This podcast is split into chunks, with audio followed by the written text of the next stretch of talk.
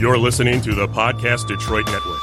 Visit www.podcastdetroit.com for more information. Ladies and gentlemen, boys and girls, children of all ages, it's the Undercard. The Undercard brings you the best in hand combat sports, featuring major interviews, current events, and the hottest ring girls from around the nation. The Undercard is sponsored by Falling Down Beer Company, Podcast Church Studios, and is produced by Rochelle Whitten. And now, here are your hosts, Brad, Cody, and Jimmy. Welcome to the undercard.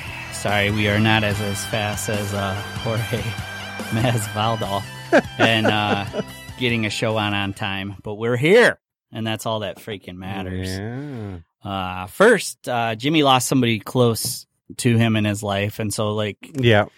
you Yeah. know, we always Oop. like to pay respects to somebody, but it's Blaine. Uh, I believe you told, let's say, ten episodes ago that he was battling. Uh, Yeah. cancer, but Yeah. um, He, uh, it was a little over a year ago, he was first diagnosed, uh, with prostate cancer. Um, went on the, um, uh, they gave him like a, a hormone kind of treatment and things went really well. So they put him on chemo, uh, and then said, come back in like four months. So he took the chemo meds. Four months later, he went back and, uh, I'm sorry, I'm distracted by what's going on outside. there's always um, something. I know. Too. Me too. Yeah. Uh, so he went on the chemo meds, and um, uh, four months later, uh, he went back to the doctor, and not only had uh, the chemo not take gotten rid of it, but it just grew like exponentially. So then they knew that it was like there was really nothing they could do. Um, it was a, just like a really aggressive strain, and when they first caught it, it was so f- you know far advanced. Uh, so they were talking like, you know, 18 months to a couple of years. And that was in February this year. And then after that, he rapidly started to decline. Uh, he started losing the use of his legs. Um, we thought it was because the cancer had grown into his hips. Turned out tumor had grown on his spine. Got that taken care of. He was at home, wasn't really being able to take care of himself. Went back in the hospital. Uh, and then he went to a uh, long-term care home. Once he hit the home, in a matter of about three weeks, just straight down. So uh, I got the call uh, on the third, the night of the third, that uh, he probably wasn't going to make it. Uh, so go see him, and then the next morning, I got a call from his daughter saying he had passed at five in the morning. So Mm. but uh, he was in a lot of pain, and I I was fortunate enough to see him a couple of times, like in the weeks leading up. Um, and you know, anybody who's worked in the medical field, you know when you see a patient, you know, um, the way that he was breathing, The death contracted, gargle. yeah, Yeah. not not even the death gargle, but like his, you know, his lips were retracting back, and he was really forcibly breathing, and he was hallucinating, and Wow. so it, we knew it was just a matter of time, but um, he was uh, 64, That's I still too young. Yeah, way too young. Way too young. That's way too young. Well, I'm So- sorry for your loss. That's all right. I mean, it's been a long road, so we knew it was coming. It was just, um, it wasn't a matter of if, it was a matter of when. Yeah. So we were able to do the um uh the the retirement party which I hosted, which he was fortunate enough to uh be able to come to. So that that was that was really good. I'm really glad that we were able to get that done and he was able to come, you know, before the end. So that meant a lot to a lot of people. So It just goes to show you though, like teachers and like mentors, how much they mean to people in their lives. Well, I mean, like there's a lot of people spread all over. Um, Stephen, uh, I'm going to mispronounce his last name. his name That- is- that's okay in I know, show. I know. His that name show is we allow. uh, Stephen Dietrich. Um, you would probably recognize him as uh, the Hungry Howie's commercials. Uh, they had that uh, kind of bigger guy with the balding hair. Then they had the kind of blonde guy that was kind of like the straight man to him, and they would go back and forth on the different like Howie oh, okay. you know, things or whatever. So the straight man was Steven Dietrich. He's out in California right now. He's Tom Cruise's body double. Mhm. So whenever they do um, like a movie um, and they need somebody to stand in for Tom Cruise, he's the one that that does it. So Yeah. Uh, here, here's something interesting, and uh, it will change the, the, the mood a little bit. Uh, sorry for your loss, though, but Mm. um, I appreciate it. there's a fighter that um, I manage, and, and we get together with his family and we talk. And when when do you start to claim stuff that a mentor has taught you? I mean, everyone everyone in this industry knows who my mentor was. So like it it, but like I still find myself saying, well, he would have said this. When when do you like? I mean, I've been doing it for eight years now, seven years, like a long time. When do you start to claim it as like your kind of own knowledge? Like I I find like. I just like an auto repeat because it is his teachings and I don't want to like not give him credit. But at the same time, I feel like I'm always like mentioning him and it's important because you don't want to forget them. But at the same time, when, when does the mentoring become, okay, this is why we're doing it because I know it works. You know what, you know what I'm saying? well, it's like, Well, that if you're just saying it verbatim what he said, then you still have to say it's well. This is what he said, or this is you know. But if you are taking what he taught you and putting your own spin or your own viewpoint on it, then it's yours. So it's not. You're not. Um. Uh. I mean, you can claim it whenever.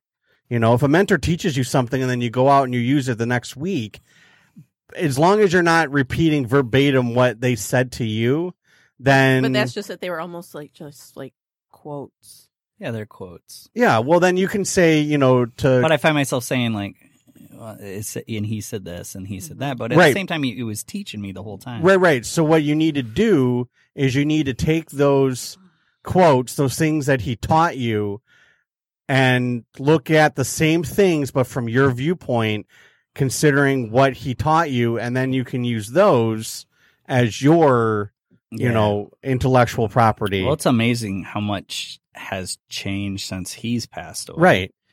Because now And- you got streaming boxes. Right, right. I mean, you could like- even- he'd be in awe. You could even be like, say, you know, my mentor, you know, he said blah blah blah blah, and while I agree with that, I also think blah blah blah blah blah, and then that's your your you're taking what he taught you and you're adapting it to the current situation. yeah, You know, I do that. I do that a lot. Uh, like when even when Jerry was still around, you know, I'd be working in the shop or whatever. Excuse me. Um, and I'd say, well, Jerry would say, do it like this. However, we're going to do it like this. And yeah, Jerry taught me how to do something, but then I took my own unique viewpoint on it and changed a little bit of what, you know, built upon what he taught me and then made it my own. yeah, And that's what and that's what a student's supposed to do. You take what the teacher teaches you and then build upon that. And then if every student builds upon what their teacher's te- teacher teaches them, every new generation should be better than the older generation. right. Yeah, they even said that like back in Greek and Roman times. That Yeah. was always what the point was. Where are you Right. Where to better. Lord have mercy. All right, the, go, Again. go the- again. the goal was to There we go. always better like what you were taught Right. because you would mentor. That's when you actually would mentor under s- a s- one individual person for like years and years and years, and then you were supposed to be able to make what they did better in some way. Right. Yeah. So I mean, and that and that goes for uh, most of like the trade crafts and uh, like you know, if you were a potter and you were a potter's apprentice, that he would teach you how to make pottery, and then you were supposed to take that and then make it better, find a new way of doing it, find a better way of doing it, or whatever, make it you know fancier, bigger, or lighter, or whatever. Um, but the Greeks and the Romans actually are the first ones to were the first ones to uh, teach by group. So the uh, the uh, academies that you know Plato and Socrates and Aristotle, uh, Aristotle taught was not a one-on-one basis. That was a one person that everybody would go and listen to them, and then they would debate.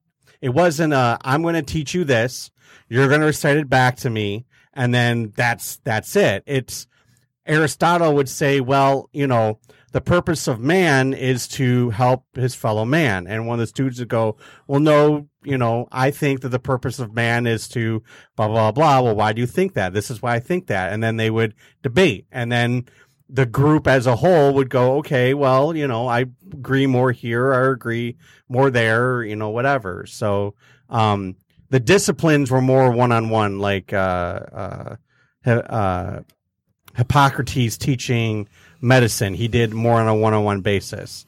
Um, you know, uh, Pythagoras teaching math was a more one on one basis. hmm So, um, but yeah, that's, uh, but that's what a student's supposed to do is take the teachings, the philosophies of their mentor and then improve upon it.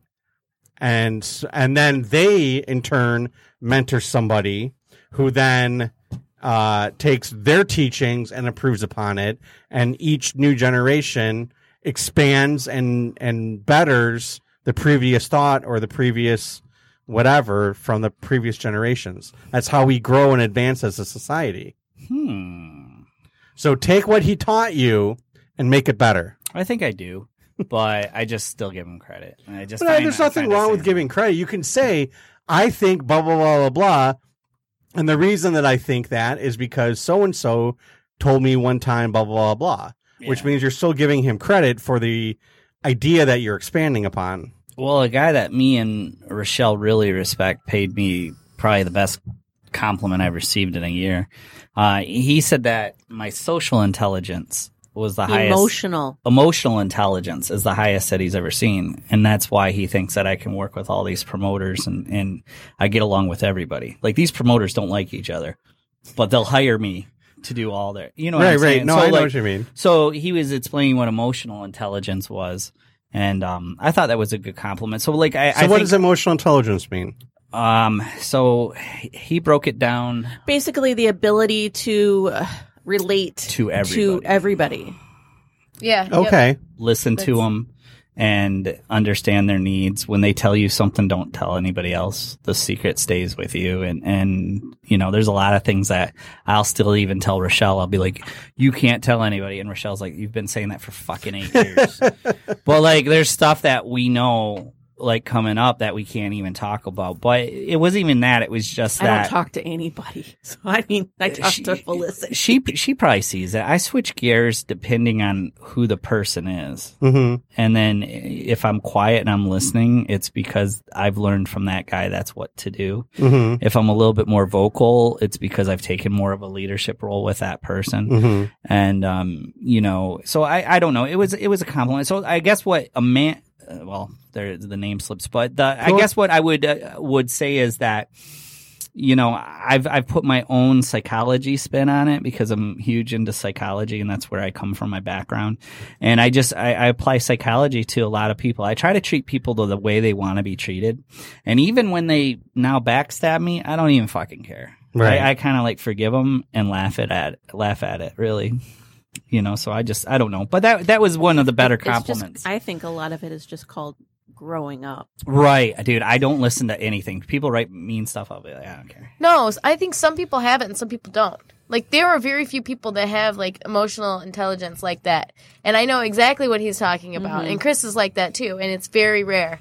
Like you don't see it often, I think. Right. Because you see people they can be 60 years old and they still don't listen to anyone, still don't like have any idea of how they're acting to other people. Like I think it's more about looking at yourself and how you're reacting to people than Uh-huh. it is with anyone like anything that's uh like what you're giving them. You have to look at yourself and be like, "Okay, I cannot be like that with this person. I can't be like that with this person." No, and I agree. I don't think a lot of people can actually reflect on themselves at all. Right. Right. I mean, uh, she uh, Rochelle probably sees like you know when I self analyze myself, I look at it like I'm I'm extremes on both ends. Like when I'm mad, the extreme is like ridiculous. But when I'm like the nice guy helping out the guy on the street, which he's seen a million times, I don't think there's too mi- much middle. But when it comes to networking and business, I'm able to ride that middle ground. And I kind of, it just, I mean, the, the rule number one I tell people is that when somebody tells you something, you don't repeat it. I mean, that's it. Like I don't even, I don't even tell the people anymore. I won't repeat it. They'll, they'll open up to me and I, and I don't have to say that anymore. But that took eight years of doing that. hmm But what you can do for that person is piece together the puzzle for them without still revealing what they revealed to you and then present it and go, I think I found a solution for you because you've heard other stuff from other sources, but you're still not revealing his secret to someone. Okay, that's what you're saying. Okay. You know, you're, you're kind of like uh, in Clue, like uh, Right. Professor Mustard in the, the, the library with the but that was one of the better compliments that like I think I had got gotten. Uh so July 4th um was a pretty big day for Toledo. I just wanted to touch base on this. So like um It was a pretty big day for America. we're going to go we just talk boxing. oh, okay. We just talk boxing. It's a bad day for British, you know. By the way, No, not really. Really quickly. Yeah, they they no, got rid of they got rid of the ungrateful colonists. Now they have nothing to do with our giant cheesehead president. Happy Treason Day. They Yeah. were they were all headed back by that time. They were over it. Yeah, Like, so it uh, took a while for us to get, get ourselves organized. I was talking. Yeah. I was talking to somebody that's British, and he was overseas. And uh, uh, July fifth, uh, one of my fighters needed a medical test, and I said, "Well, those the people are still." I go, doctors take off the weekend, you know, Thursday, Friday, Right. Saturday. I go, I can't get them to a neuro doctor. And he's like, "How many days do you guys celebrate, like Fourth of July?" And I go, "We only do one, but like, if, I go if it's close to the weekend, Right. it's a four day week. Yeah. you know what I'm saying? There's no neurologist coming in, but he was trying to comprehend. Like he goes, "Is it like a week long party?" And I go, "No, it's the fourth. Well, but if it's close to the weekend, like if it's a Friday, it's a three day weekend. Right. If it's a Thursday, it's a four day weekend. So I was trying to explain that. to Yeah. him.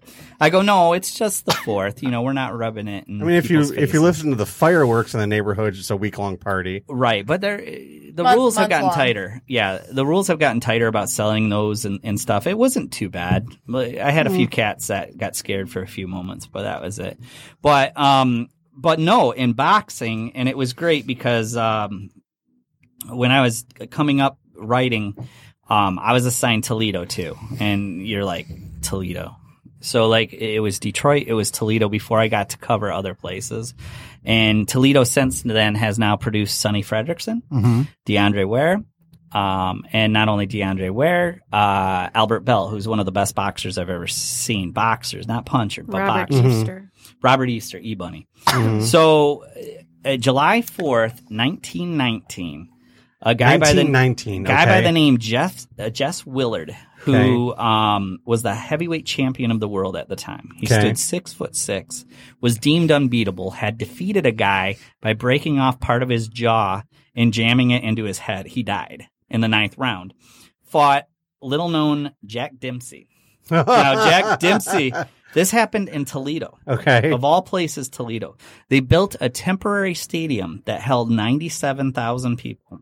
Okay. This was still today, we were trying to analyze it with historians, is bigger than any Super Bowl that we've had. Imagine 97,000 people coming into a city to witness this. Uh huh. It was the first, I believe, radio broadcast of a fight. Okay. Jack Dempsey knocked him down seven times, Yeah. one in third round. They threw in the towel in the fourth, and he became a champion and got to ride it out for seven more years. Right. Jack Dempsey. Jack Dempsey, much more of a household name Right. than Willard. Yeah. Um, this happened all in Toledo. Yeah. So Toledo, T- Toledo didn't become, you know, a, a, a dumpster fire until like the Hey, I, I the know the mayor now. It's not a dumpster fire. It's until a the great city. '60s, and then it kind of, I don't know, in the last couple of years, it's turned itself around. It's it's a slowly burning dumpster fire now. I don't know. The old joke is that Michigan won the war against Ohio, and because Ohio lost, they had to take Toledo. Did you ever hear that joke? yeah, Yeah, yeah. So she was born in Toledo, though. She could jump you right now, and she'd be like, yeah. My parents are from Toledo. I'll still Yeah. take you. so anyways uh uh so they celebrated all week well actually it was a month celebration the mayor said they had the historical exhibit um one of my friends actually gave me a, a ticket stub from that ticket Okay. it was 30 bucks do you know what 30 bucks would have been t- Uh, nowadays let me let me guess. Uh, Thirty bucks in 1919. I want to say close to like I want to say like five hundred dollars. that's exactly it did i tell you that No. son of a bitch no, no But it's I know- exactly but I know- that was what I was gonna guess. But too. I but I know about how much things cost in Right. And that was the average pay for someone a week. Okay. Thirty dollars. So Yeah. that these people spent yeah a week's worth of pay, pay to go see the fight. and equivalent to five hundred dollars. yeah. The heat was over like 100 degrees. It happened at 409. So the mayor got together, did the historical thing, um, set up a ring, uh, and they tried to build a mini version of this amphitheater Okay. they built out of wood. Okay. This thing was only temporarily built for this fight. And we went down there uh, and had had a lot of fun. I couldn't stay longer, but at six o'clock they actually did a reenactment with actors Oh, okay. of the fight, and I thought Okay. that was kind of cool yeah. because I like I like old boxing. Uh, my my friend Bob Ryder uh, got me into history of boxing, so it all it all came together on Saturday. They actually had a boxing contest in Toledo, and they celebrated their hundred year history, which to them that was the biggest event they still have had. Okay. And it just goes to show you how big boxing was at one oh, time. Huge. Right. You could. I mean- uh, maybe Pacquiao Mayweather might have drew a hundred. Uh, Connor, if you had a stadium, you also have, but you also but have to remember in 1919. no TVs. no- Well, not only that, but in 1919, in order to get somewhere, it takes a long. It would take a long time to get. Like you couldn't just drive. Like from right now, it would take us an hour, you know, to get down to Toledo, right? But in 1919, it would take probably four, five hours. You're riding a horse. Maybe you have a car if you're wealthy, but those things didn't get above like 30 miles an hour. So I Right. mean, you're you're talking like a half a day to get down there at the minimum right. at the minimum and then you're talking about a half an hour or a you know half a day to get back after the event's over with in the pitch black you know everything's forest and road so like yeah it so yeah the having that many people show up at that event that's even that would be like that would be like uh getting like a hundred thousand how many people did you say it was 97,000 Ninety-seven thousand. 97,000 Hundred people degree heat. 100 well it- that would be like getting 97,000 people right now to the top of the arctic circle i mean it's reversed but to the top of the arctic circle to get 97,000 people there for a boxing match Right. because that's how long you know how difficult the trek would have been The heavyweight championship meant something all the way up until Ali, Frazier, and them, and then Tyson. It meant something, but now it just doesn't hold the weight it used to. You know, um, it's just not being a heavyweight champion of the world. Jack Dempsey never had to buy a meal probably after that fight. no And I have a theory When- on this. when, when was jim braddock was that before no that was after no, that was That was after the during the depression. yeah yeah that was a, the late 20s Like he had a huge Yeah. house. Yeah, if yeah. this if the movie's correct. yeah yeah no and, then- i looked it up and it was pretty poor- accurate Went poor during the depression. Yeah, made And bad then- investments, went poor. The only they said the only big difference between the movie and the and reality was that Max uh, Max Shrek or Yeah. uh, was actually a really really nice guy. Like Well, he was with uh, Joe Louis, uh, if that's the same the same guy. Uh, he paid for Joe Louis's funeral. yeah, yeah, same guy. Nazi Germany. Yeah, yeah. So That that same guy that that he was just a really nice, genuine guy. Was nothing like he was portrayed in the movies. But Yeah. same same same concept though. Same you know was wealthy, then lost it all, and then started to make a comeback at a really old age. yeah. So Larkin's a fighter over here, a current fighter, and some you know we've all had our dabbles in it. But uh, what I I just think they were tougher back then. There's just no way. Like you, you read about Dempsey. Here's a guy. The guy had killed somebody. This thing could go multiple rounds. Um, I don't know. The, the the boxers back then just had to be tougher. I think I think so too. They had to be like fucking badasses. You know what I'm saying? Like Dempsey went in there probably thinking he could maybe die, Yeah, and still like Yeah. I mean, you know, took Yeah. care of business. Yeah. Well, I mean, in a way, like, why do you think so such good fighters and boxers come from like areas in Russia? Right. You know, like it's because they still like they grew up working very, very, very much harder than we could ever comprehend. Right. When me and Rochelle heard Iron Mike Tyson literally tell his story of his fucking life to us in person in a theater, and you were just like, you want to cry for him because it was such a terrible childhood that you understand why he came out such a badass. Now, now there's some examples. Like I believe you threw Tyson at 21 back then. He's probably fine Yeah. because he was just a mean motherfucker. right. But you, you, when you're reading about this fight and, you know, all the people there, I, they tough motherfuckers. Seriously. Guy had killed somebody Yeah. kind of recently. Well, and they didn't in 1919. They didn't have like They had straw for gloves. Well, yeah, but they also they didn't have like there was no like 12 round fight. It was a fight until one of them couldn't fight anymore, right? I'm not a hundred percent sure on that. Okay. I was trying to get a really good guest on today, but we just lost contact sometime today. But um, I know in bare knuckle, which we learned from Sheena the other day, and I wanted to talk to him because I was invited to go to the uh, bare knuckle Hall of Fame in Okay. Belfast, New York this Mhm. weekend, and it's only a five hour drive. I haven't decided Mhm. if I'm going or not. But um, in bare knuckle, it went on until somebody didn't Right, get up. right. Like it could go on for like ever Right. until right, like right, somebody's not gonna get up, Right. and that's like pre uh pre boxing. You know, that's but that's just people with bare knuckles going at it. That's gladiator. That's fucking stuff. crazy, dude. Can you imagine? Like, you know, like people be like, "When you coming home, Brad?" I don't know. It could be quick, or it could be like nine hours. I don't know. We'll see. But um, even with like the technology today, like I believe Larkin's a better athlete than a fighter, a female fighter in the seventies. We just know what's good for you. Like, if you remember the food, the food triangle.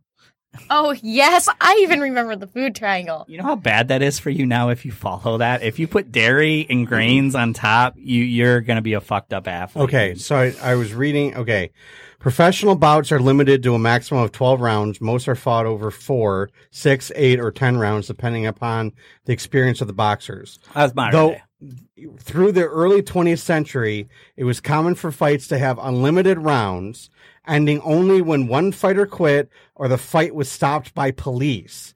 In the 19s, in the 1910s and 1920s, a 15 round limit gradually became the norm, benefiting high energy fighters like Jack Dempsey. Nice. So there's this situation where somebody's in the crowd going, "Who called the cops?" Yeah. motherfucker, who called the cops? Yeah. And then in the 80s, it got changed Well, I guess you couldn't call the cops back then. You didn't And have cell then, phones. yeah, and then the 80s, it got Send changed again. Uh, smoke signals, Right. like like like the corner on fire. That's great. Um, You would have been dead if the cops didn't break this up. right. Bless you. Uh, oh know. my God. Oh, okay. Uh, I'm gonna I'm gonna ask a question here in a minute, but then in the 80s it went from 15 to 12 because of what uh, Ray Mancini did to uh, Sue Kim, I think it was his name. Yeah, Yeah. 15's a little too much. Yeah, so that's when they went to 12 because in the 14th round is when he killed him by accident. Right. So I so I manage Larkin. That's no big secret. And the the number one thing I tell You everybody, do? yeah. So that like the number one thing I tell people is that I don't want them to get hurt. Right. And she's had two very tough opponents. Yeah.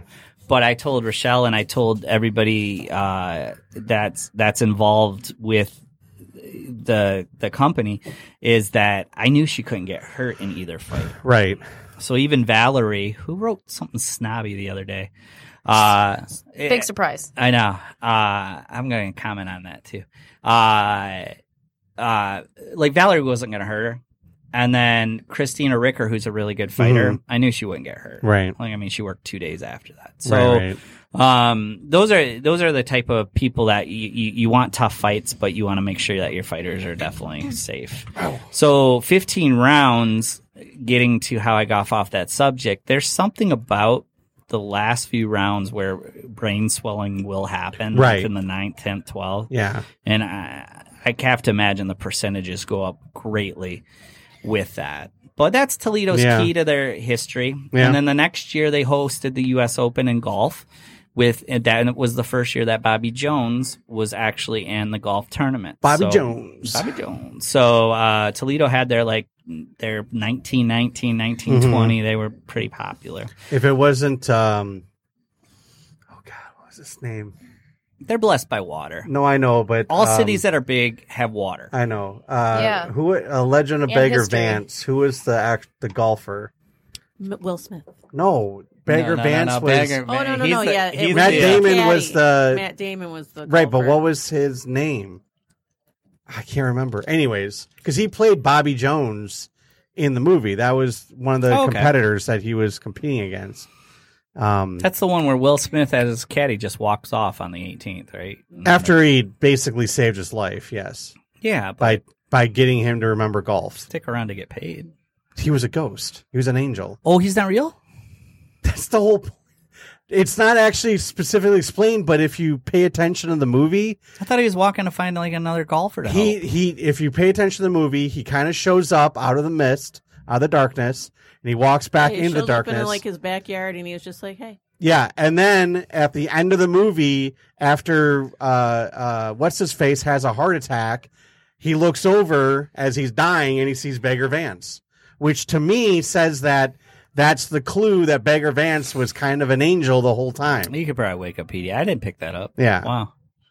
That You gotta pay attention to movies, man. Well, that that was a movie that I wasn't like oh huge. no, that's I a know, good movie. kidding. I just watched. It. It's it a really good probably a movie. few months What ago. movie is this? Legend of Bagger Vance. Legend of Bagger So it takes Vance. place after it takes place after World War One, uh, and Matt Damon's character used to be one of the best golfers in the in the country, right? But when he came back from the war, he was jacked up. He was me- not mentally there, in the world. and uh, yeah, and so um, it's a, it's during the depression, and they're trying to get uh, people to come to Savannah um, to like do whatever. So they have this golf tournament, and they want him, Matt Damon's character, to play because he's the pride of Savannah. And uh, Ran Randolph Randolph Juna. Juno, that's it. Juno. Captain Juno. Um he uh so anyways, he um uh so Bagger Vance shows up, Will Smith's character shows up while he's just like chipping off and like the ball's going off in every which direction and he basically helps him with his golf swing, helps him with his life just through the analogy of golf basically is what it is. So, you know, the rhythm of the game is like the rhythm of life. That's that's the one uh the one quote that I remember from that movie. Golf is a good walk, walk spoiled. I don't know who said that, but that's true too. My my whole my favorite thing uh of any talking about golf is uh when Robin Williams did his uh Scotsman inventing the game of golf. Hmm? Um that is by far my favorite depiction of uh of like basically what golf is. I'll play golf with anybody unless they have a temper and they're throwing their clubs. No. I have the worst I- slice in the world. I can correct that for you. No, you can't. I got hurt. I had, a ball profe- off of the I had tee. professionals try to do it. Cannot I'm- correct the Michelle. slice. I'm good at uh, sitting in the golf cart drinking, Oh, drink- and drinking drinking. beer. and drinking. I'm really Tell good you what. at that. Tell you Yeah, what, Brad. Me too. We'll go to a range one. We'll go to a range one day. Got you. You have one basket to fix the slice. If you can't fix the slice, I don't know. Put money on it. You know I can. Fix Yeah, it. you can. I can fix it. I had professionals try to do it. Brad's an extra professional. I could have. Golf been, is, I could have been believe a it or not, is like the one thing that he's just like. that and Bach. I could knock somebody out pretty quick. But uh, yeah, but uh, golf was yeah. Golf's good. I'll just stop talking. No, no, no, no, no, no. Go, go ahead. Golf. No, I'm good. No, no, go. I don't, Golf uh, is the one thing that what? Never mind. Oh, You got to okay. finish the thought No, I don't. now. You got to finish the thought. I don't. I'm really. I want wanna know what- I mean, it's the one thing that I I don't like. He's Nah. decent at. No, he he he hadn't touched a golf club in God knows how long. Uh huh. Because that's all we would talk about. I mean, still to this day, Right, we're right. like, we're gonna golf this summer. Yeah. Um, And it never happens. never.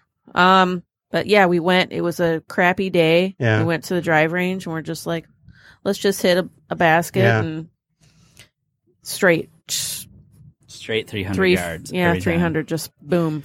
It, it stays with Alright. you. It's the things my dad taught me. My dad was uh, a really good golfer too, Mhm. but um, I, I just taught her. So anyway, she got to hit some, and they went long. Well, not long, but they went straight, hmm and they were in the air. And if she practiced on it, she would be pretty good. And I Um, lo- I I had so much. I love, love, love to hit a golf ball. it's so much fun. That Just- sound. Just Yeah. not good at it. I don't even know if Yeah. I would hit a golf ball left or right handed. Uh, Because I'm like- it depends on the sport. Try. What do you write with? Left My left hand. Then you probably hit it. But I hit a baseball right-handed. She might be Oh right. wow! I've taught a left-hander though before. I could It's- do it. It's whatever's most most comfortable. I don't for you. know. I've never. I putt putt golf. Okay, how do you putt putt? Either way. You switch wherever it lays next to the stone or the Yeah. waterfall. You you switch. Well, I can- smart. I like, can this do is that. lost cause. I can putt ambidextrously. That's not that hard. All right. The the, the swing, the well, because then you got to have either right-handed or left-handed clubs. I mean, I A putt swing putt, on you- putt putt. Yeah. I send them. Well, I mean, but for like a driver and your irons and stuff, you either have to have right or left-handed. A uh, putter, it can be either or. You don't have to have one or the other. Yeah, so um, Sportsway, growing up as a kid, was a miniature golf place by me, and they had very Kool Aid blue water, and uh, there was mosquitoes in it back then. I swear to you, it's the same water from 1995 because that's where you would go. You know, you weren't 21, so you you would take dates to like putt putt, and um, I took Aiden for his birthday one year with his uh with my ex-wife. And I saw a guy jump in the water and was drinking the water. I don't think that guy's alive today. I think he caught botulism or something. But I think he's dead because that water is the same color and just looked more algae. I think they're recycling the same water from 30 years, bright blue Kool-Aid water through the through the waterfall. She knows the the park I'm talking about.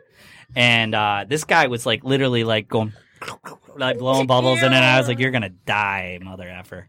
I go, "I can't wait, dude. That's worse than food poisoning. You know it's worse than food poisoning." yeah. He'd be riding home, make gargling. He'll He be has, like, uh, "Uh-oh." yeah, he has all the diseases. So I my first job, I worked at like a, a putt putt slash mini bumper boats and go kart. bumper place. boats. Yeah. So if we if we if we had anything growing in the water, we just like pour another gallon of the blue stuff in it. That's what I said. I Yeah. think it's the same water. Keep using the same water, Yeah. and then when it started to get a little bit more algae, we just dump some more. Yeah. It's Kool Aid blue. I bet you it's the same water And from just, like, 1995. it goes through a filter, Yeah. and it picks up all the stuff in Yeah. it, Yep. and it just spits it right Yep. back out. no, you'd rather you'd rather fall in the Detroit River and drink some of that like uh, McLouth Steel and Yeah. uh, Great Well, Lake you Steel can- water. oh You yeah, can just go down to Wyandotte and you can walk through. yeah, the swim Yeah. water through levels are fucking West overflowing. Jefferson. Like Yeah. it's ruining places in Wyandotte. yeah. Actually, where Sure. I lived on the water in Gibraltar, uh, we should go by it. I bet you my house would be underwater. I bet you it seriously probably is underwater. They said Lake Michigan's the highest it's been in recorded history. Okay, do you believe in global warming? I believe in climate change. I believe in climate change, not global warming. Ooh. But I, yeah, It's I, I it's it's real. I mean, it's not it's not even a debate. It's scientifically proven. Climate change is a real condition. but Right. it, there's always been climate change. Like, how do you think we had the ice age? But Like, but that's climate's just always changed. the the difference is not climate. The difference is not whether or not climate change has always happened because it does. The climate changes. How much we're has its- accelerating it. It's how fast we're accelerating it. We're accelerating accelerating it to the point where the Earth cannot compensate for the changes we are making at such a rapid pace. Right. Now, here's the thing: it's not the end of the world. The world will still be here. It's the end of humanity. That's what we're steaming towards. We are gonna we are gonna turn the planet into a, uh, uh, such a hostile place that humans will no longer be able to survive on it, at least in the numbers that we're you know like humans may be able to survive, but in very small numbers. Hmm. Like, and you will have to like move to like like really really far north or really really far south. Like they're everything in the middle will be way too hostile. Mexico. So, no, no, no, no. I'm talking like South Pole, So, oh, it's got to be like cold. North Pole or South Pole. I'm saying is eventually we're gonna get to the point where you're gonna need to be in that like zone be, to be in a livable, livable habitat. I want to hear what Larkin was going to say. So, two things on it. A, in the time that humanity has existed, we have managed to not kill humans off. And it's not an innate, like, it's not something that humans want to do to kill themselves off. So, is it possible and probable that every society thought that they were killing themselves off? Probably. So, I'm sure that, like, I'm pretty sure we'll figure out a way to not kill ourselves off and like not supernova the planet. And the other thing that I I well, obviously, okay, so for example, we have the we have the Niagara Escarpment, which is what Niagara goes over. So that used to be a lake. We used to have so much more fresh water and then it drained and now we don't and now we have the Great Lakes instead and it's like we don't look at like, oh, well, probably when people saw that the water level was changing that much, they probably thought humanity was doomed, everyone's going to die. But that didn't happen. But obviously, that was before humans. But if humans were there for that, they would have been like, oh, this is the end. Well, yeah, but we have never, up until the last 150 years, had the ability to affect the climate the way that we're affecting it now. Sure. We, humans did not have the ability to create uh, uh, carbo carbofluorides, uh, put a punch a hole in the ozone, the all the pollution from the industrial revolution, all the the things that that were using the fossil fuels. Humans didn't have that ability up until the last 150 years. Right. And that's the difference is, yes, the planet goes through a cycle, but the cycle that we're at right now, where we are in the last 100, we went from going slow, going slow, going slow, going slow to in the last 150 years, we accelerated the climate change by a thousand percent Right. a thousand percent in just 150 years. That change should have taken a thousand years to reach us, but we've done it 150 years. And you got outside elements too that aren't even pertain to the environment. That um, prime example, the stealth uh, fighter one, uh, the 117A that was introduced in the Persian Gulf War. Mm-hmm. We had that technology back in 1970. So imagine the technology that we have that we don't show still. Yeah. Right. Um, Well, we we like have. Bob Lazar, the well, physicist. here's the thing: we we have the ability to stop the climate change. It's just No, no, no. I'm not saying that, but I'm saying that. Uh, so you're you're you guys are talking like uh, factors. I'm talking that. Uh, the old phrase that I use all the time, I got the pistol, so I'll keep the pesos. We're so far ahead of other countries that we've stopped nuclear wars. We have. And that there are countries out there that would probably try to end the end the world because of the no, religion and that's why we stuff. have, Right. and that's why we have the Right. the nuclear pro proliferation. We're probably 30 years ahead of those countries. Well, yeah, I mean, and If there not more. and there are countries that are trying to catch up to where we were in the 50s and the 60s, and I and I get that. That's not that them. that that's a whole separate issue. It's a No, whole no, separate I don't think it is because there's two. It ways is. No, there's two ways we can get to the end of the world. The I'm way not- you guys are talking about, but I think I'm not talking about the end of the I world. think I think End of you are humanity. right. I'm not- the end of humanity. I'm not. I'm not saying. We're, we're talking strictly climate change. We weren't talking about humanity destroying itself. That's a whole separate no, topic. you, you said it first. You I was the- saying, but I was I saying the climate change. Oh, I agree. I was saying the climate change would because people are saying that if we don't what I was trying to say is if we if we don't everybody keeps saying it's the end of the world if we don't reverse climate change. It's the end of the world if we don't reverse climate change. And I'm saying we're not it's not the end of the world, it's the end of humanity if we don't stop climate change. And I said running parallel in it in lane number two. yeah, but that's a whole separate because- issue. No, but no, it isn't because I have issues sometimes with America being a police state, right? But that at the same time, I- America. but I will Oh, argue yeah. with myself if we aren't the police state, right. someone what happens if anybody other than us uses a nuclear weapon it's the end of the world Well, because what do we do no. we use it Well, Yep. and it's the end of humanity anybody who's not our anybody who's things. not our allies. The likelihood. yeah but we've of already fucked up the world there's now now now like you can't see the sun anymore plants die you know what i'm saying It depends on it depends on how it was used, where it was used, and was there any retaliation. the, oh there would be retaliation the likelihood of of us not doing what Brad's saying before we have an issue with climate change ending humanity Could is be. very unlikely. Very unlikely. The human condition, yep, that's how it, I think that's how things will happen. So you're saying that we'll kill ourselves before But- we kill the planet. i think we're 30 Yes. years Okay. ahead of every other country we and the stuff that That's- we don't even know about That's that not we even- have.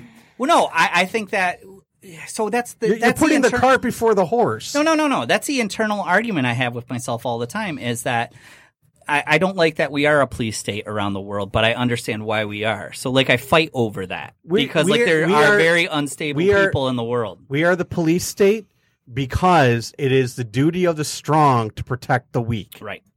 And sometimes you have to protect the weak from themselves. Right. So we could get there two different ways, is what I was Yeah, saying. yeah, yeah. No, I agree we with could that. continue using fossil Yeah, yeah. fuels And, and fuck up shit, And- and- or we could start World War Three and it'd be the Well, end of but here, too. Going strictly back to climate change, which is what we were talking about. But we a have the nuclear ability- war would Yeah, I'm not. I'm not. Well, a nuclear war would be the end. It really would. But what I'm saying was just climate change. We have the ability to slow it down and to stop it, but we have a very limited time right now.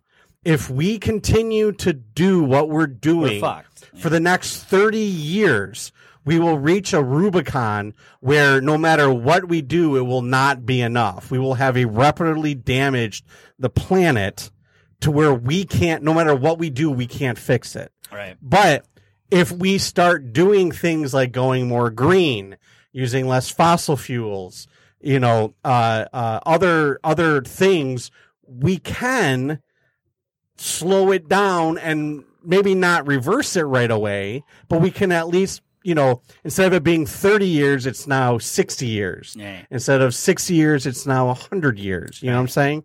So So we have the ability, we just have to choose to do it. Well, you know what the immediate solution to that would be is to limit what a lobbyist firm can give to a candidate. Well, well, that's And that- exactly what it is. and then you know you have to get big oil out of government. right. Is And basically so what it like is. if I'm not being paid five thousand dollars, so so what happens? Five thousand. No, no, no, no, no, no. This is what ExxonMobil does, right? They ask their employees, or, or I'll I'll use. I don't want to get sued. So I A, ABC company who's in fuel finds out who doesn't donate to a candidate, and then they donate for that employee the max they can, five grand. Right. And so if you have over 70,000 employees, Yeah. that's your, you, you take everybody's credit and you donate to that. And then when that person gets in the office, they got to repair, you know, I mean, like, They have to repay it. right. Like Trump with the, the coal thing is kind of Yeah. ridiculous. Like that's going back to like the 1920s, but he had a lot of money Right. from the coal, coal industry. right. So, no, I mean, and and and and yes, you're not going to cut But I- I think- the hand that feeds you. but I think we need to get rid of all lobbyists, not just the ones that we don't like. We need to get rid of all lobbyists out of government. Like no more money, no more big money in government. You're it's done. Mhm. No more kickbacks, no more donations, no more whatever. You could do like crowdfunding for your campaign if if you want to run for for office. I think you should still, Jimmy. I don't think you have enough skeletons in your closet. Larkin would make You a have- good running mate. you have- and like well, 17 she's years. she's not. I, I, was gonna so, say yeah, she's 17 not. more years. Yeah. Uh, Um. you no, hit, I- you I- hit 35 though. I don't. Oh, I'm. I. I. I. You know, 2020. It's Pache. Somebody or somebody Pache. But here's the thing. Like, um, I'll tell you right I now. don't. it's Marvin not. It's not that. No, God, no. God, no. Um, I don't have a whole lot of skeletons in my closet. However, I would never win for one reason. I'm bald. I We will you never. We will never. Every president I every know. every president, unless they are a horrible, horrible person who tells lies and gets people fired up with rhetoric, they have to have good hair. Every president has had good hair. wait, wait, wait. Hold on. Back, back the truck up. Okay. I don't even care if you are a Trump supporter. He does not have good hair. no, that's what I'm saying. No, he said everybody. I'm everybody saying besides every everybody oh, besides okay. him. I was gonna say even Yeah, yeah. even if No, no, you no. you love Trump, no, no, no. you admit he no, no, doesn't no. have good hair. He, he has a chia pet on his head, kind well, of. so when Roosevelt was in a wheelchair, they never even took pictures of him in a wheelchair. No. because uh, They only took a picture of him right. standing up at the because podium. it was a sign of weakness. I agree with that. Yeah. I, I think it would be tough for an obese person to win. and yes, it would be tough I for an think- obese person. Yep. I yep. think I think it, I think people like people. They that, want somebody who's fit, good looking, is kind of, you know, Yeah. looks affluent. And the other thing is, I'm not married. I don't have any kids. Like, that's also a. Uh, Maybe a down- soon though. We won't cover that, but in the private group, that's pretty amazing. Let's not jump No. the gun. I didn't Yeah, jump yeah. the gun. Jesus I know the consequences. Mer- Mercury's in retrograde right now. Do not do anything that could fuck me. Okay, I'm not gonna do anything that. but I'm very interested. I know. Co- Cody wants a full body shot. I I I, I gave him one. I know.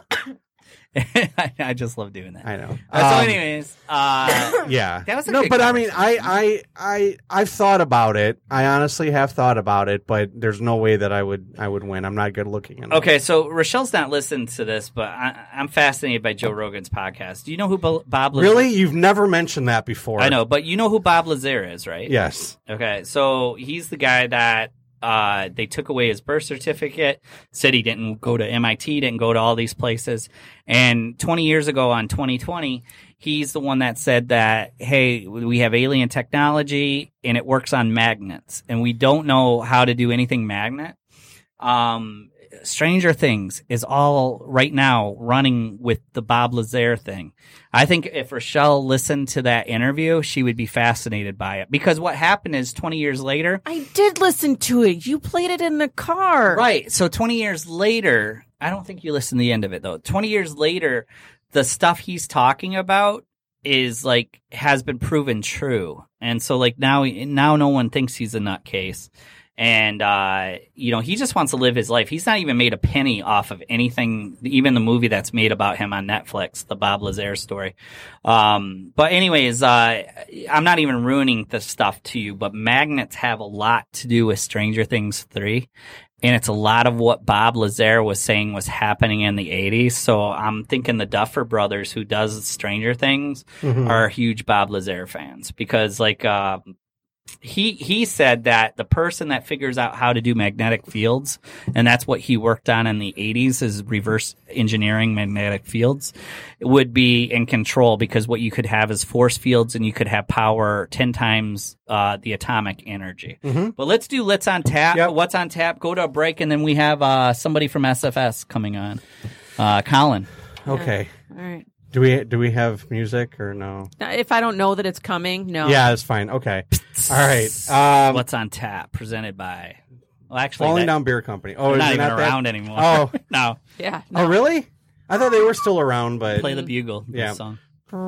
Yeah. No, they're not around. okay. My Uh, falling. Uh, this is uh, Have what's you on noticed tap. we've been paying for our beer lately? Yeah, this is what's on tap, sponsored by I don't know. Uh, if you want to be a sponsor, contact me and I'll start saying your name. All right, uh, July twelfth in Osaka, Japan, on ESPN Plus. Uh, we have two title fights. First one is Robert Brant versus uh, Ryota Murata. Uh, it's a rematch, 12 rounds for Brant's WBA regular middleweight title. We also have Ken Shiro versus uh, Jonathan Taconing, 12 rounds for Shiro's WBC junior flyweight title. Moving on to, uh, let's see, um, July 13th uh, in Carson, California on DAZN. Uh, The zone. The zone. The zone. Okay. I don't, it's just DAZN. Where have you been? I don't know that it's pronounced DAZN. We've said it a thousand times. No, you haven't. The zone. It's designed. And actually, to answer your question, I've been doing shows. What did What did you fight on, Larkin? the zone. Oh, I but I just knew it was D A Z N. I didn't know it was called the Zone. To, to be honest, for a while I thought DAZN and DAZN were two different things, but I figured that one out. Same thing. So. oh, Okay, so the Zone uh, title fight: Rey Vargas versus uh, Tomoki Kam- Kameda. Twelve rounds for Vargas's WBC junior featherweight title. Also fighting on that card, but not a title fight, is Diego De La Hoya versus Ronnie Rios. Twelve rounds for the junior featherweights. Uh, moving on to uh, MMA. Uh, tonight, July 9th, we have Dana White's Contender Series 2019, week three in the, the Ultimate Fighter Gym in Las Vegas, Nevada. Contenders going on right now. Yeah. Yeah. So Yeah. that's what I just said. Tuesday nights. That That's what I literally just said. Oh, okay. July 2nd, Bellator 224, Six. Budd versus Rubin, uh, the WinStar World Casino in Oklahoma. July 13th, um, I I just found this interesting in uh, uh, Raw Raw Alpindi, Pakistan. We have the Flogger series. I wonder if um, uh, the reason it's called the Flogger series is because if you lose, they take you onto the square and flog you. just just Dude, curious. that would be awesome. I uh, just it is penalty.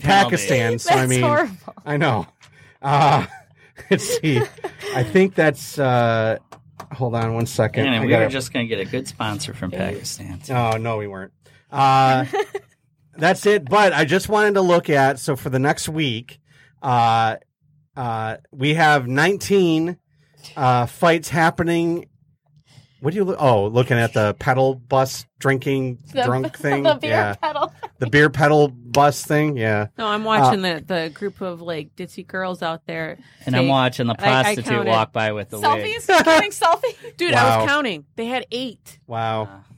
Uh, so in the next week, uh, as far as where fights are, ni- uh, USA, uh, 19 fights in the United States, Brazil and Russia come up second at six fights apiece, and the Ukraine has three fights in the next week. So that's what's on tap. Sponsored by Falling Down Beer Company, or nope, sponsored by whoever wants to sponsor us. Contact either myself or Brad or Rochelle, and we'll start saying your name. That's uh, right. If you if you give us uh, a lot of money, That's right. um, checks payable to James Pichet, Or you can Uh, just give us free drinks. or you can just give us free drinks Yeah, or free, free whatever, free whatever. that. You know, There's some stuff I don't want for yeah, you. you can.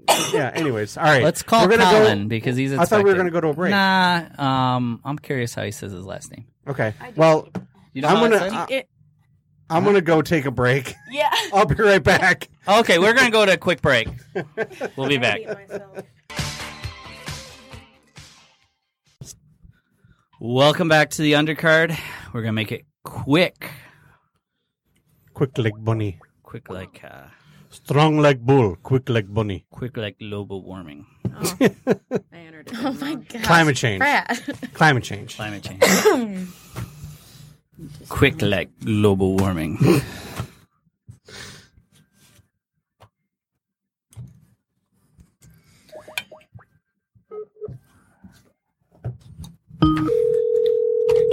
Dum, dum,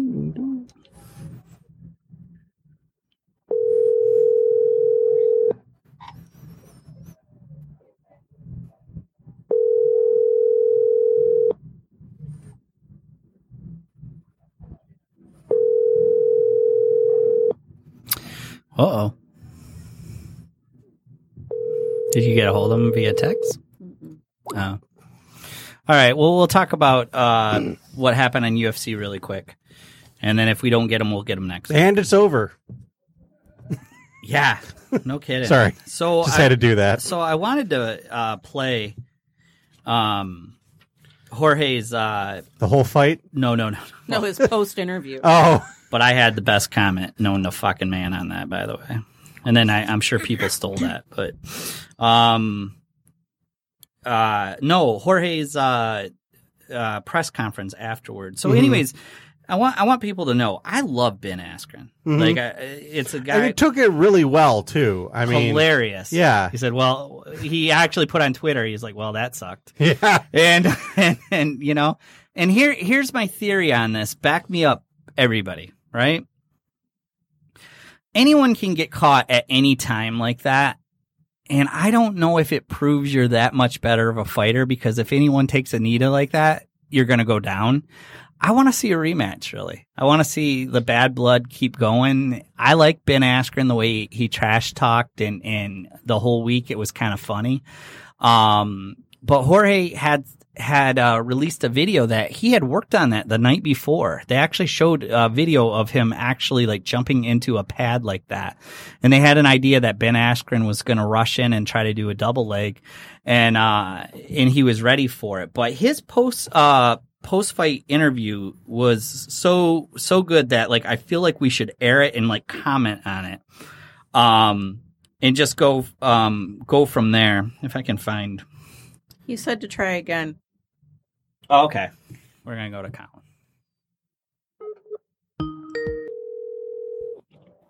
Hello. Colin, you're uh, live on the undercard. How are you? I'm good. How are you? Good. Uh, first off, I want to make sure I'm pronouncing your last name correctly. Is it Anglin? Yeah.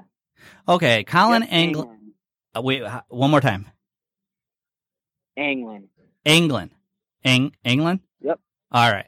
Colin uh, Yeah. has been with SFS for a, a long time um, and had potentially one of the fastest knockouts until uh, Jorge took down Ben uh, at LA, LA, LFA, which, if you're not familiar with LFA, is one of the feeder leagues into the UFC. It's probably one of the bigger ones.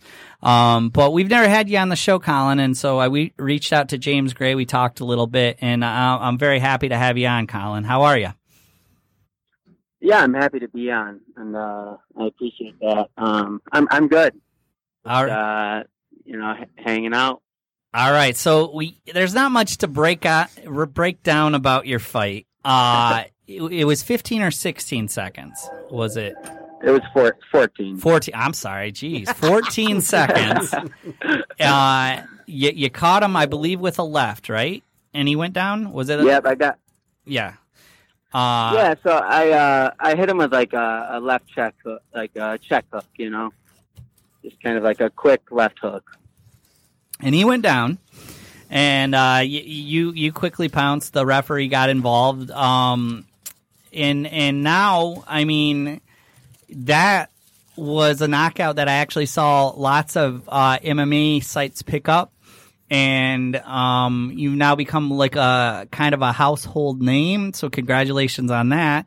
And um, what's it feel like to get a knock knockout like that? Well, you know, I mean, um, it, it was uh, it was surprising, you know, like not surprising that um, not surprising that I, you know, I, I could do it. I mean, I knew I could do it. I have the uh, accuracy, the speed, the timing. Uh, it's just, you know, it's it's always. I mean, I, I would imagine that would just always be surprising. You know, it's uh, it's like a one hitter quitter. You know, so um, you never expect that. Um, you know, I, I always uh, go into.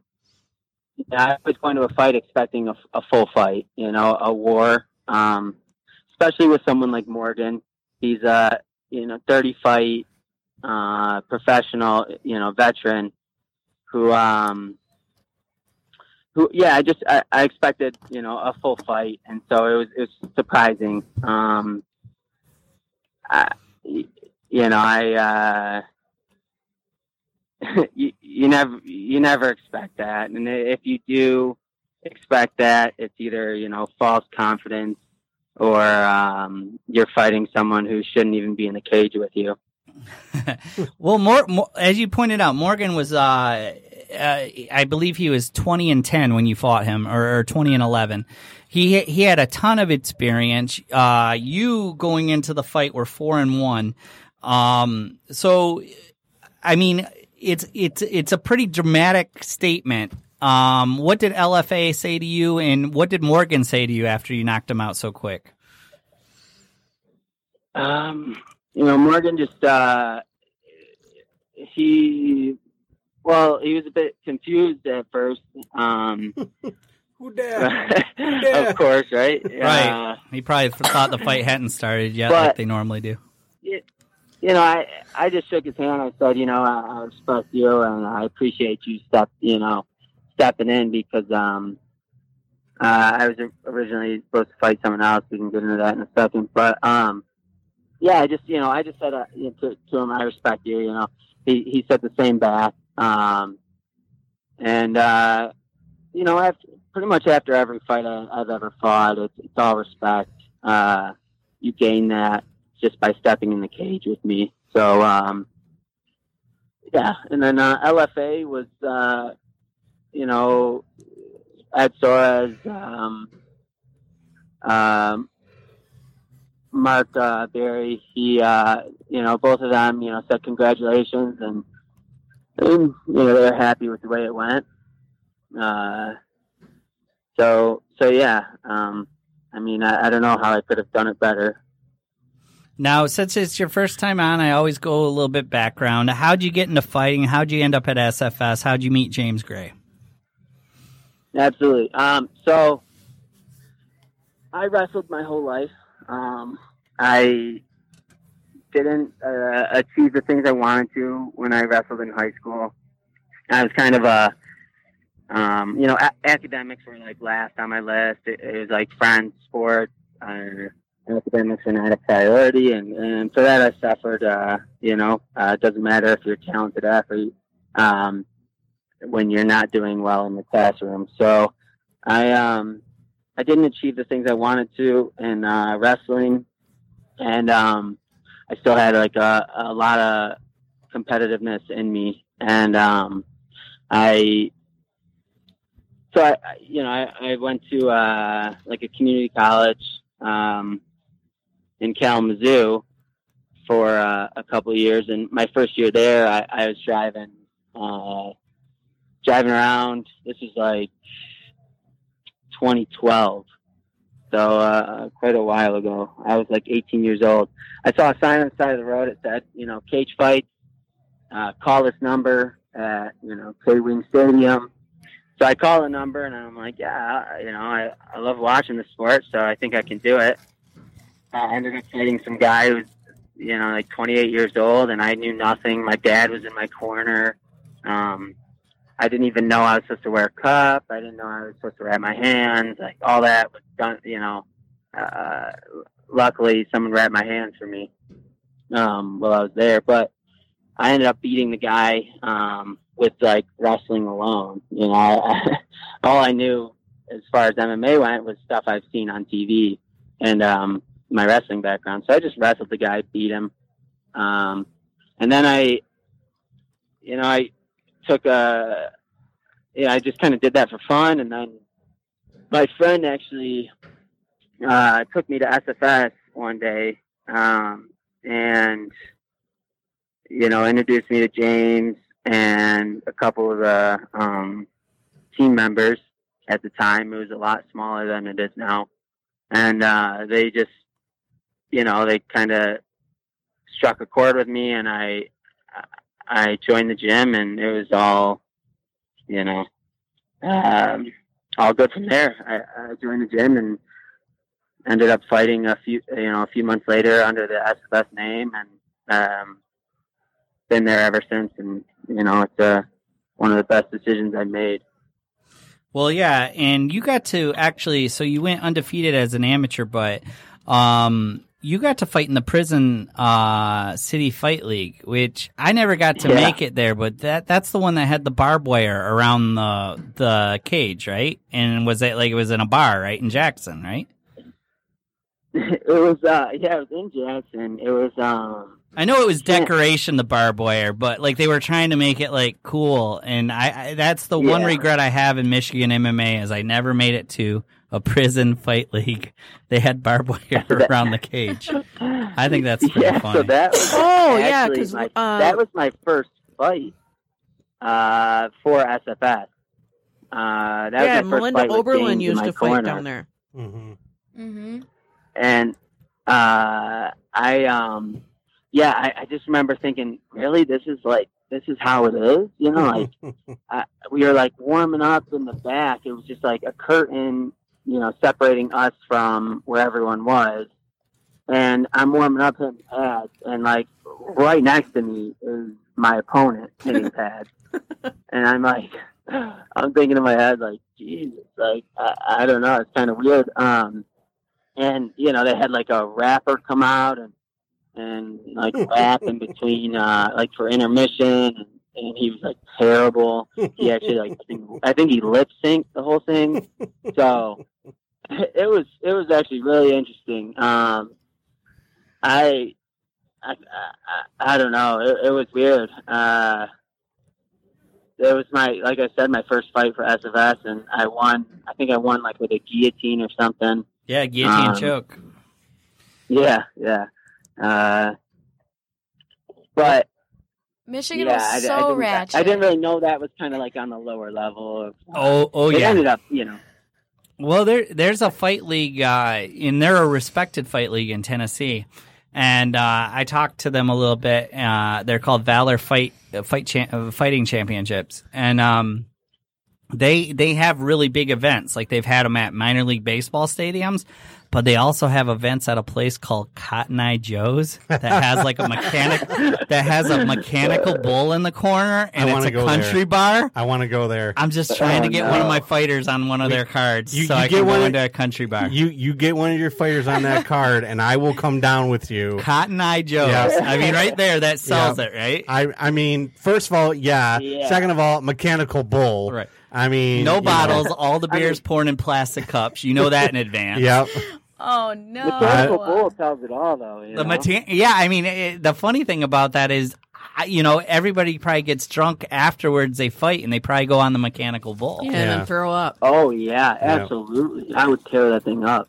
So I saw you the next day. You were at uh, uh, Lights Out Championship. Didn't even look like you were in a fight, obviously. So what what's next for you, and where can people follow you, Colin? Yeah, absolutely. Um, right now we're uh, kind of just figuring that out. What's next? You know, uh, we're talking to some leagues and um, you know different promotions. Um, trying to yeah, just trying to figure that out. Uh, which hopefully we have an answer by the end of this week. And um, uh, yeah, everyone can uh, follow me on um, Facebook. Um, Instagram at, uh, and Twitter at uh, Colin England MMA. And um, yeah, Well, I, uh, I will tell you this: Sorry? your your hair alone is worth a comma in the purse. Okay, so don't let anybody ever not put a comma in that purse. Just go, my hair alone, Brad. Brad from the undercard said, my hair alone is worth a comma in the purse, and then negotiate from Yeah. there. Well, not only that, he deserves a toothpaste sponsor because his teeth are like gleaming Yeah, white. you're you're pretty good looking, Colin. So you deserve the comma. And if they have a problem, they could call the undercard. Your hair alone hey, gets the keep it comma. coming. I love this. Your your hair alone gets the comma. After that is what you make for fighting. So just let them know that the comma and the paychecks for the hair, and then what else on top is for the fighting. Well, I want to wish you the best of luck. You would have been the talk of the town until Jorge took down Ben for a while. Like I I, know. mean, I, what a jerk, man. I know, dude. He had to do that, dude. Yeah, Five- like that. Five That's up. seconds, dude. That was an early stoppage. Ben would have recovered. He It, was it fine. was, you know, he had a thumbs up. He had his thumbs up, which um, is the funniest fucking thing ever. dude. I know. So yeah, I mean, he was good. I can't believe this. They, exactly, Uh, I think he was. stepped I think he was playing possum to get him in a wrestling in. Me position. too. A- absolutely. so that's that's unfortunate for exactly what Ben Askren would do. Exactly. Uh, so I, I love Ben, but you take care, Colin. We'll have you in studio sometime where you can just hang out with us. You seem like an amazing person. You take care, Colin. Yeah, sounds great. All right, take care. That is Colin England, who fights out of SFS, uh, currently five and one as a pro and heading to big places. Yeah, his uh, 14 second knockout was all over MMA, and then uh, Jorge has to uh, go about it. So I wanted to before Larkin has to train a little bit, but I, I already told her coaches she's going to be a little late, so she's fine. Um, uh, It's always Brad. It's always Brad. no, no, no. We started the show late. No, I know. But one of the No. one of the best post fight con- news conferences I've ever heard. I wish I was there for live. Now, now, mind you, he has just knocked out. Um, Askren. yeah, Ma- Masvidal has just knocked out Askren, right? And uh, he he's second to the podium. Okay, so that that matters because like uh, how they how they kind of uh, do that is kind of kind of neat. And so back when I used to do press conferences, they would have them all at a table. They now do them one on one, and it's great. So what I'm going to do is play this for you because I think it's some of the funniest shit. We'll stop occasionally and talk about it.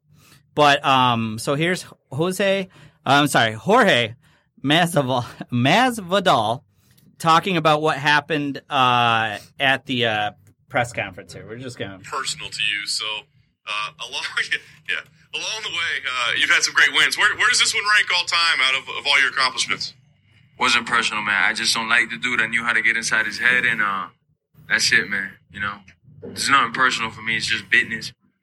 I'm here to get these checks, get paid, and uh, make sure that I, I put enough money away for my kids to go to university. So that belt was next, and um, I'm glad I got to end that, dude, man. You started with flying knees before. I mean, was there a decision that you know you thought you could knock him out with it, or is that just the way you wanted to start the fight? I mean, why was that the the initial move?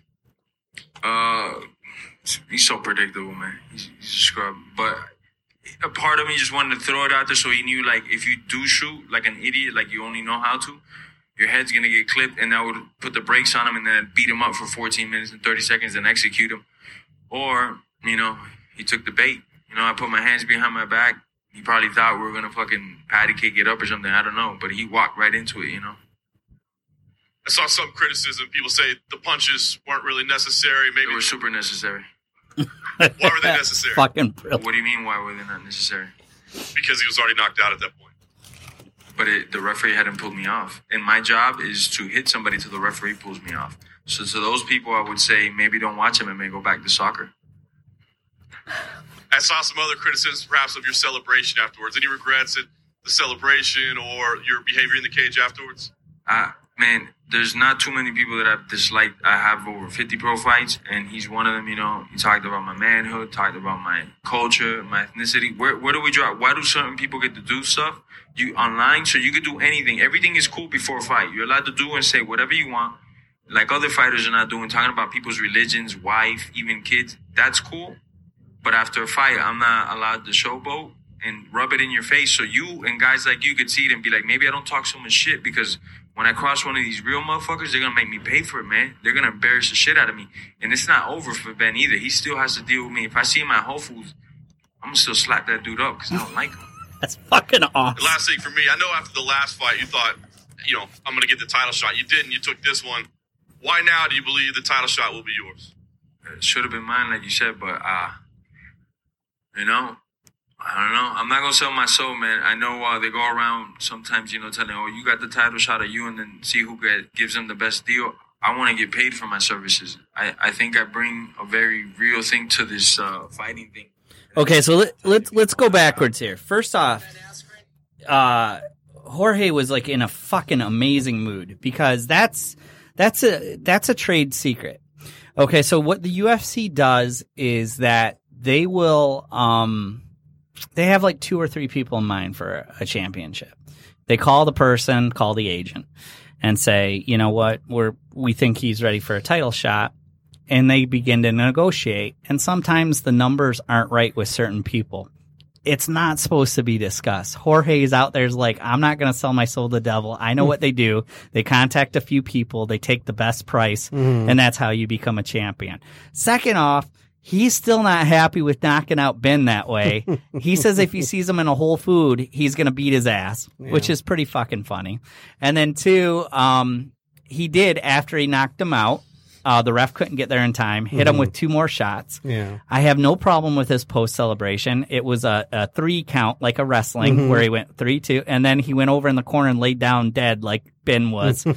I I have no problem with any of that, and I don't think Ben Askren does too. I don't think because anybody really did. I think people are making it a bigger deal than what it it's actually. entertainment. Yeah, Yeah. It's, it's the show business. That's Yeah. right. And now he's on the tips of everybody's tongue.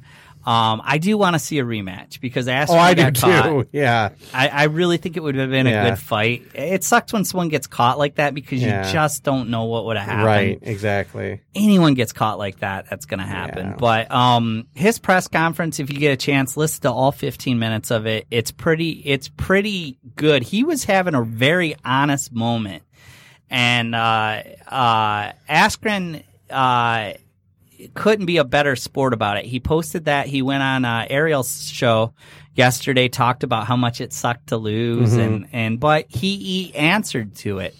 Um, I think that's an important part of fighting. That when you lose, you got to answer to it. I just want to touch base really quick before we wrap up the last two minutes on Jon Jones. First off, I, I put in the group what happened to his opponent. His ACL, MCL, meta. What, four things were fucking wrong Yeah. with his his leg. Automatic rematch. Mm-hmm. It's the worst I've ever seen Jon Jones, but Jon Jones was also injured. Like Mhm. you could clearly tell his opponent was hurt, Mhm. but he didn't take care of business. But at the same time, Jon Jones has been. I- Imagine having to be perfect all the time and not making a mistake. Mm-hmm. Uh, one reporter said in the post uh, fight interview that uh, Jones kind of takes kind of adapts to the fight that his opponent gives him.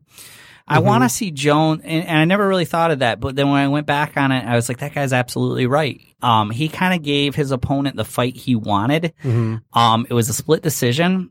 I actually maybe had Jones losing. I really did, just because. Uh, and then you find out how injured his opponent was, and you're like, "Fuck!" it. Yeah. I mean, you don't you don't factor that into scoring, Right. but not neither of them. And Right. Jon Jones had uh, a leg injury too. Neither of them showed on their face at any time Mhm. that they were injured. That's a that's tough to do. Like when when someone's kicking your leg and you don't make a reference Right. to like, oh my god, that fucking kills. Right. Uh you just like stand there. Those guys are badasses, Yeah. dude. So um we wish uh we wish for a rematch on that. Jon Jones is the greatest ever. Um it's just I mean, he just Mm. he is. I don't, I'm sorry. I I don't even know who you would consider he was the greatest until he started taking drugs. uh performance enhancing. It And that'll, it'll follow his career forever. Yeah, doesn't matter. Or cocaine. He's Which one? both. Either. Which one? the cocaine where he ran from the Do- car. Don't, it doesn't matter. You're done. Don't you think though we live in a forgiving society and if he's okay Yeah. Once. You can forgive them once. twice, three No. times, Once. You can forgive them once. Yeah. Fool me one time, Especially shame per- on you. Performance enhancing is. I, like, I am very uh, anti-performance Yeah. Like No- no- you knew, you knew that this Yeah, was an issue. You issue. were you were you you were you were the greatest and then you fell from grace. You were no longer the greatest. Aw. well, sorry. I I just think like, you know, whatever people want to do in their personal lives is whatever. But when it actually is going to affect how, like, the fact that Yeah. you could kill someone else, then it, it becomes an issue, not cool. right? Not cool. I just can't imagine. Uh, he's always calm. It seems going into a fight. I can't imagine. Uh, you know him not making mistakes in his early twenties because he was given so much at such a young age that it kind of seems to me that like uh, like I, I I don't know. I I have a soft spot for Jon Jones. I really do. He's entertaining to me. Again, you do it once, okay. You slipped up, you made a mistake, that's forgivable. You keep doing it though, no, no, because that by that point in time, it's not a oops, I messed up. It's I am intentionally doing this now. Overall, though, I was unfulfilled by the uh, Jorge uh, Ben fight because it ended so. Yeah. and I, I didn't like the Jones fight either. Mm. Holly Holm got Sorry. knocked the fuck out too. I did. Amanda Nunes, man. Oh, Amanda she's- Nunes. Yeah. Nunez. I'm sorry, Nunez. Yeah. Uh, she is. She's a beast. You know what's funny? She helped her opponent. Uh, this will be the closing thought. Cyborg's on her last fight, Mm-hmm. And she wants to be a free agent and see what other organizations Mm-hmm. offer her. There's only one person Nunez can fight. It's Cyborg. Yeah. So she actually put money in her opponent. Yeah. Because if I'm if I'm Cyborg's manager, I'm Yeah. like, you need us more than we ever needed you Right. now. Yeah. Because no one can compete with Nunez. No.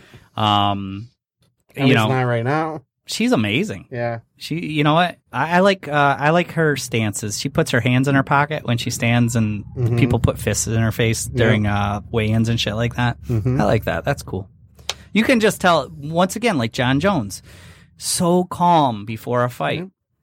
John And- Jones was way too calm though for this fight. He really he he I allowed. think, I think it was more him tr- mentally trying to not show pain, which is why he was so calm. or mad respect that uh, Santos both, could yeah. knock his ass Yeah. out at any Yeah. given fucking time. Yeah. All right, we're gonna close this. We've done three in a row. Larkin says You've we're gonna do in four row. in a row. Oh yeah, yeah. we're on a roll now. I mean, yeah. we used to. What What was our longest streak? It was ridiculous at one point. It's not long. no, no, no. our longest streak though, like back in the day. Sixteen, I think we did once. okay, Oh, so now think we're gonna We were do way longer than that. Oh, just kidding. We're I wanna say- Make, yeah, I want to say that we did like we might make it. I'd have to look at the Yeah, like books. especially in like the beginning when we were doing Tuesdays and Sundays, like we had a string of like I want to say in our 30s where before we missed one. What the fuck, really? Yeah, yeah. All right, we'll be back All next right. week. See you Four in a later. row. Four in a row. Bye bye. Bye bye. Bye bye now.